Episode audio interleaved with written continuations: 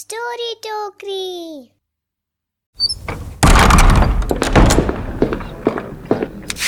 जय हिंद ma'am prime minister Sam लाखों रेफ्यूजीज ईस्ट पाकिस्तान से इंडिया में घुसे आ रहे हैं। ये देखिए messages chief minister of Bengal से chief minister of Assam Tripura what are you doing about it Sam what can I do about it ma'am I want you to do something आप force लेकर east Pakistan की ओर बढ़िए और पाकिस्तान की army को रोकिए। What are you saying ma'am force लेकर जाने का मतलब सीधे सीधे जंग का ऐलान करना है। आप चाहती हैं कि वॉर हो? और कोई रास्ता नहीं है हमारे पास। जिस भारी तादाद में रेफ्यूजीज इंडिया में आ रहे हैं उन्हें हम रखेंगे कहाँ? संभालेंगे कैसे? जानते हैं कितना इकोनॉमिक बर्डन पड़ेगा हमारे ऊपर? We can't afford that so this war is inevitable Sam आपने बाइबल पढ़ी है, ma'am? God said let there be light and there was light now you are saying let there be war and there will be war आप तैयार हैं war के लिए? Because I don't think I am अभी हिमालय के रास्ते खुल रहे हैं, हमें चाइना से खतरा है। अभी कुछ दिनों में बारिश का मौसम आ जाएगा। और जिस रीजन की हम बात कर रहे हैं, वहाँ बहुत तेज बारिश होती है। नदियों का बहाव समंदर जैसा हो जाता है। नदी के इस पार से उस पार तक देखना भी मुश्किल हो जाएगा। और हम मजबूर हो जाएँगे सिर्फ़ सड़कों का इस्तेमाल करने के लिए। और ऐसे खराब मौसम में एयरफोर्स भी हमारा साथ नहीं दे पाएगी। और सिर्फ़ यही नहीं ma'am I need at least 189 tanks और इस वक्त हमारे पास यूज़ करने लायक सिर्फ़ 11 टैंक्स हैं ma'am 11 if we enter war now I can guarantee you a hundred percent defeat क्या आप अब भी चाहती हैं मुझे ऑर्डर देना? ठीक है। चार बजे फिर से कैबिनेट की मीटिंग होगी।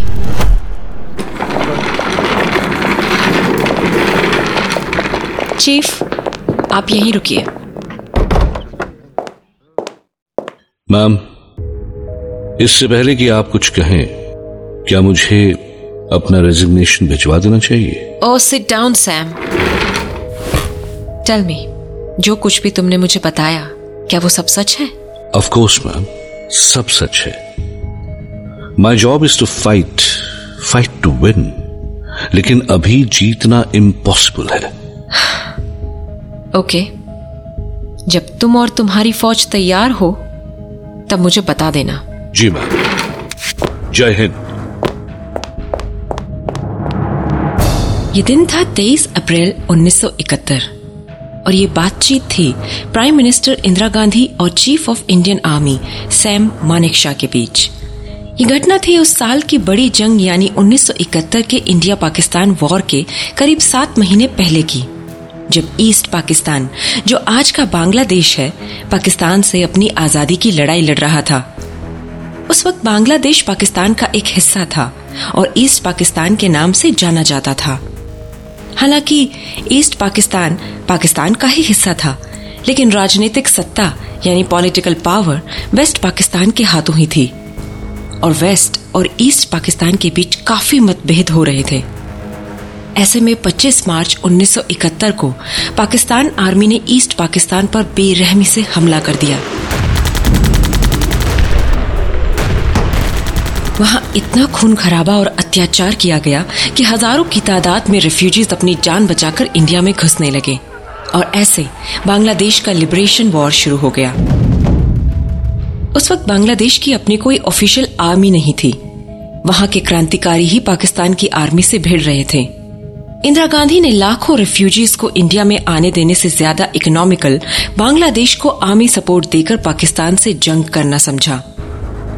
जब सात महीने बाद इंदिरा गांधी ने सैम से फिर पूछा if they are ready for war Sam ने अपने ही अंदाज में कहा I am always ready Indira से मांगे हुए वक्त में मानिक शाह ने जंग की पूरी तैयारी की। उन्होंने इतनी स्ट्रैटेजी के साथ बांग्लादेश की लिबरेशन आर्मी मुक्ति वाहिनी में हज़ारों रिफ्यूजीज को रिक्रूट किया और उन्हें गुरीला वारफेयर में ट्रेनिंग दी ताकि वो पाकिस्तान की सेना का सामना कर सकें। लेकिन 3 दिसंबर 1971 को भारत पूरी तरह से बांग्लादेश के लिबरेशन वॉर का हिस्सा बनी, जब पाकिस्तानी एयरक्राफ्ट्स ने भारत के एयर बेसिस पर बमबारी की। मानेक शाह की प्लानिंग और स्ट्रैटेजी बहुत मज़बूत थी। उन्होंने नेवी और एयरफोर्स को भी फुल स्केल ऑपरेशंस पर लगा दिया था। जैसे जैसे दिन बीतते गए, पाकिस्तान की आर्मी कमज़ोर पड़ती गई। 9 दिसंबर 1971 को मानिक शाह ने पाकिस्तान आर्मी को अपना पहला रेडियो संदेश पहुँचाया। भारतीय सेना ने आपको चारों तरफ़ से घेर लिया है। आपकी एयरफोर्स तबाह हो चुकी है। आपको उनसे कोई मदद की उम्मीद नहीं है। चिटगोंग, जालना और मांगला के पोर्ट्स को बंद कर दिया गया है। आप तक समंदर के रास्तों से भी कोई पहुँच नहीं पाएगा। आपकी किस्मत तय है। मुक्ति वाहिनी और बाकी लोग भी आपके किए गए अत्याचारों का बदला लेने को तैयार हैं। आप लोग क्यों जाने गंवाना चाहते हैं? आपका मन नहीं करता कि आप अपने घर लौट जाएँ, अपने बीवी बच्चों के पास। वक्त बर्बाद मत कीजिए। हथियार डाल देने में कोई शर्म की बात नहीं है, और इसी में भलाई है। हम आपके साथ वैसा ही बर्ताव करेंगे जैसा एक सैनिक के साथ किया जाता है। मानेक शाह ने 11 और 15 दिसंबर को भी रेडियो से पाकिस्तान की सेना को ये संदेश पहुँचाया कि उनके साथ पूरे सम्मान और कायदे से बर्ताव किया जाएगा। और आखिरकार 16 दिसंबर 1971 को पाकिस्तान की सेना ने हथियार डाल दिए। मानिक शाह की सूझबूझ ने सिर्फ़ तेरह दिनों में पाकिस्तान आर्मी के चौरानवे हज़ार सेनानियों को सरेंडर करने पर मजबूर कर दिया और बांग्लादेश को आज़ादी दिलाने में मदद की। पर कौन थे सैम मानेक कहाँ से आए थे? इन सवालों के जवाब के लिए हमें समय के चक्के को थोड़ा और पीछे घुमाना होगा। ये बात है सन 1903 की, जब हिंदुस्तान आज़ादी और बंटवारे से सालों दूर था।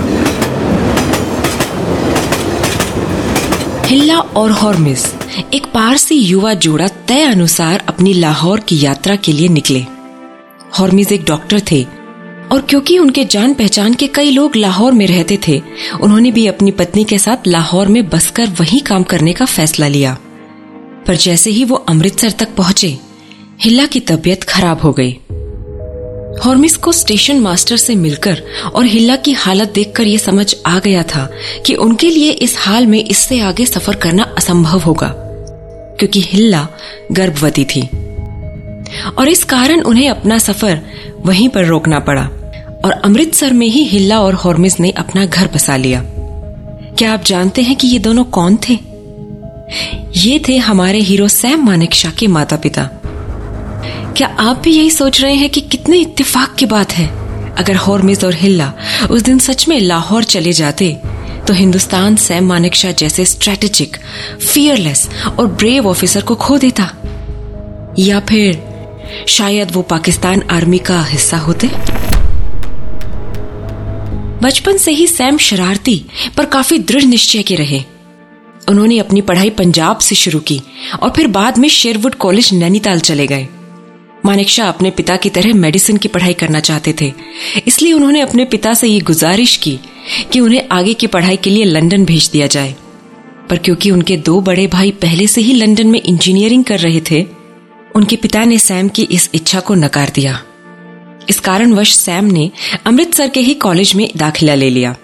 लेकिन सैम उस बात को भूले नहीं। इसलिए जब 1932 में इंडियन मिलिट्री एकेडमी ने अपने एंट्रेंस एग्ज़ाम का नोटिस पब्लिश किया तो अपने पिता से नाराज़गी के चलते उनके विरोध में सैम ने आईएमए का एग्ज़ाम दिया।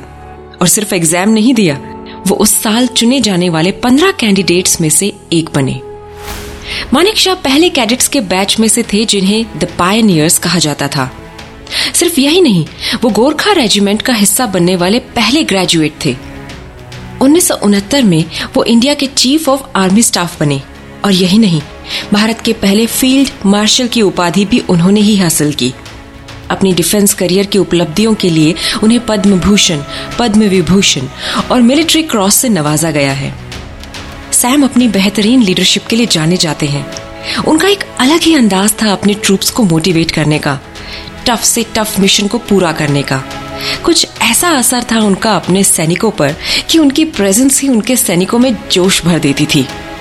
एक ऐसा ही किस्सा हुआ जब चीफ ऑफ़ आर्मी स्टाफ बनने के बाद वो एक बार गोरखा राइफल्स की बटालियन से मिलने गए। वहाँ उन्होंने एक ऑर्डरली से पूछा। जानते हो तुम्हारा चीफ कौन है? जी साहब। नाम क्या है उनका? सैम बहादुर साहब। और उस दिन से सैम को सैम बहादुर के नाम से जाना जाने लगा। वो कहते थे if anyone tells you he is never afraid he is a liar और he is a Gurkha Sam की एक खास बात यह थी कि उन्हें हाँ में हाँ मिलाने वाले लोग नापसंद थे।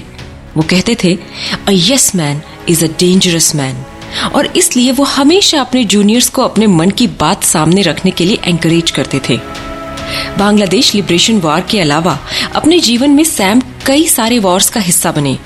जैसे कि वर्ल्ड वॉर टू, जब सैम ब्रिटिश इंडियन आर्मी में थे और आज़ादी के बाद हुई वॉर्स, जैसे 1961 का साइनो इंडियन वॉर और 1965 का इंडो पाक वॉर। सिर्फ़ अंतरराष्ट्रीय युद्धों में ही नहीं, बल्कि भारत की आंतरिक समस्याओं में भी इनकी एक अहम भूमिका रही है। जब 1946 में कलकत्ता राइट्स चल रहे थे और सिचुएशन काबू से बाहर हो गई थी।